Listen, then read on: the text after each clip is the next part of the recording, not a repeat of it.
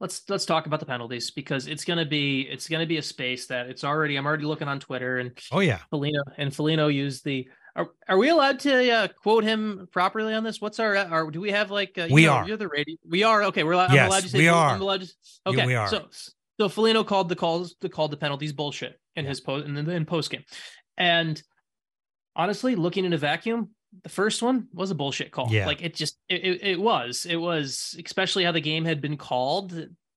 That was that should not have been a call. Now the refs tried to make up for it later. Like I truly believe that's the reason they gave Harley the penalty at the end of the at the end of the period because yeah. they wanted to make give a makeup call. But the fact that that was a penalty, that's that was a bad that was a bad call. Um, I also was pretty surprised that Foligno was the only one. I, I, think Foligno deserved the penalty, but I was surprised that the Stars got away without it going four on four because of Marchment raised the stick pretty high to the head. I thought in the area, so I thought Stars got away with one two that set up the other one. Now, all of that being said, and hopefully, as a Stars fan, you haven't deleted this from your podcast feed after that commentary. Uh, the uh, I do want to give credit to Pete DeBoer on this because so much of this series has been the Dean Evason versus Pete DeBoer legal battle, mm-hmm. almost, where Dean talks about the Evason's talks about the Stars diving. Pete talks about them being a penalized team. It's it's a very it's there, there's there's a there's a game that's getting in the media, but the media parroting is only is actually just um amplify is is just kind of an echo of what's really happening on the bench where the stars coaches during the game and during the around the when they talk to the referees they're pointing things out like this the wild coaches are pointing out diving around the stars and everything like that and Foligno after I mean Foligno diving last game, getting the call for diving and then mocking it last game. It's one of the worst things he could have done because he's he lost a lot of goodwill with officials by doing that. Great point. And and so Foligno's own actions combined with Pete DeBoer's um uh posturing have put the stars in a spot where when Hakanpää does go down on that play, the officials are naturally looking to make the call. It's it's so whether you like it or not, it's just it's part of the gamesmanship of it, gamesmanship of it, and the Stars.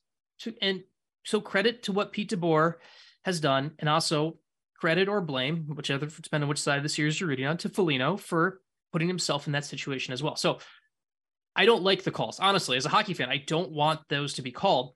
I also, as someone who has watched this series and watched how things have interacted, I get why they were called because of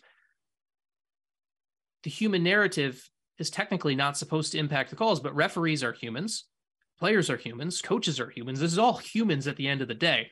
So it can't just be robotic. When when officials have seen how Foligno's how Foligno and has been handled all series, and they've been hearing from the Stars coaches about it, and at the same time, the Wild are complaining about they're not penalized that doesn't surprise you that that call is made. And so it's okay. It's it's not not okay is the wrong word. Like I don't like the penalty in the vacuum, but I also want to be clear that it's also not it's I mean teams win and lose games for very various reasons. The Stars had some bad calls against them too. Yep.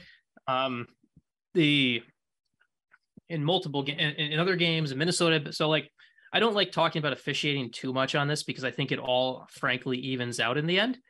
But it just gets amplified and it's going to be a talking point and stars fans are going to have to endure hearing it from national punditcy and everything like that until tuesday because everyone's going to be talking about the bad calls and that that's kind of a shame because it takes away from some of the other parts of this game so. yeah it's it's an emotional response from Stars fans and Wild fans every time something happens. I mean, you could hear the crowd reaction every time there was a, a hit that Wild fans thought weren't clean or and we had the same thing in Dallas. I, I would just mm-hmm. say this.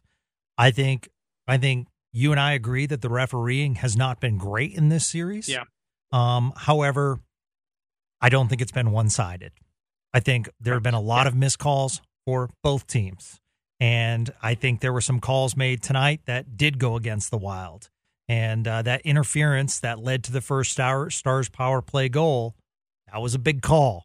So, I mean, it is what it is. The bottom line is, is I thought as the game got better, the stars got better. Um, a couple things. First, we mentioned the Pete DeBoer. You know, as a coach, yeah. it's a tough decision to sit a guy like Colin Miller, who's been there for you throughout the whole season. So credit there. It's not might not be talked about, but let's look. 346, third period. DeBoer calls a timeout during a power play, star score after that timeout. I mm-hmm. thought that was a because a lot yeah. of people could yeah. say, why are you resting the wild penalty killers? You know, I mean, come on, let's push it. But I thought it was a key timeout, a key time to regroup, and the Stars went on to score a goal.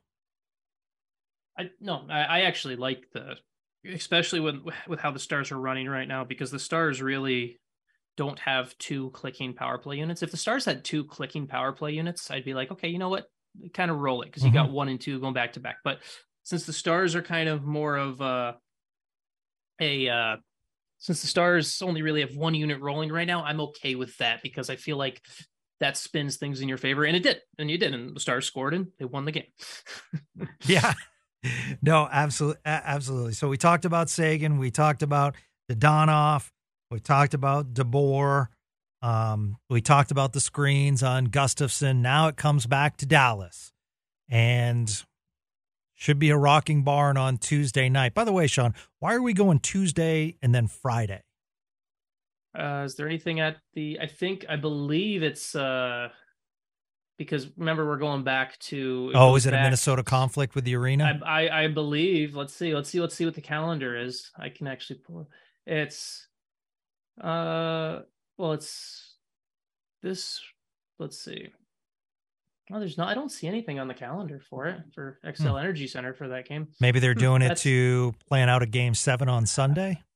Well, game seven would be Sunday. Yeah, if in Dallas, if the case, but and maybe it may be a TV. It may be a TV thing. I we'll have to look at it because it's something where it's and maybe it's a day to build things in, but it's I don't know. It, it is kind of odd to see see it kind of built in that way. Not to mention an earlier start time on Tuesday. Wonderful, wonderful, wonderful. We're, you, Gavin, are you ready for like like we're we're recording this one right now, uh, twelve minutes before the past two games would have started. I know, I know. I know it's a beautiful thing. I know. I was cruising into the station during daylight today, and I was yeah. like, "This is great." This it's is this, this is amazing.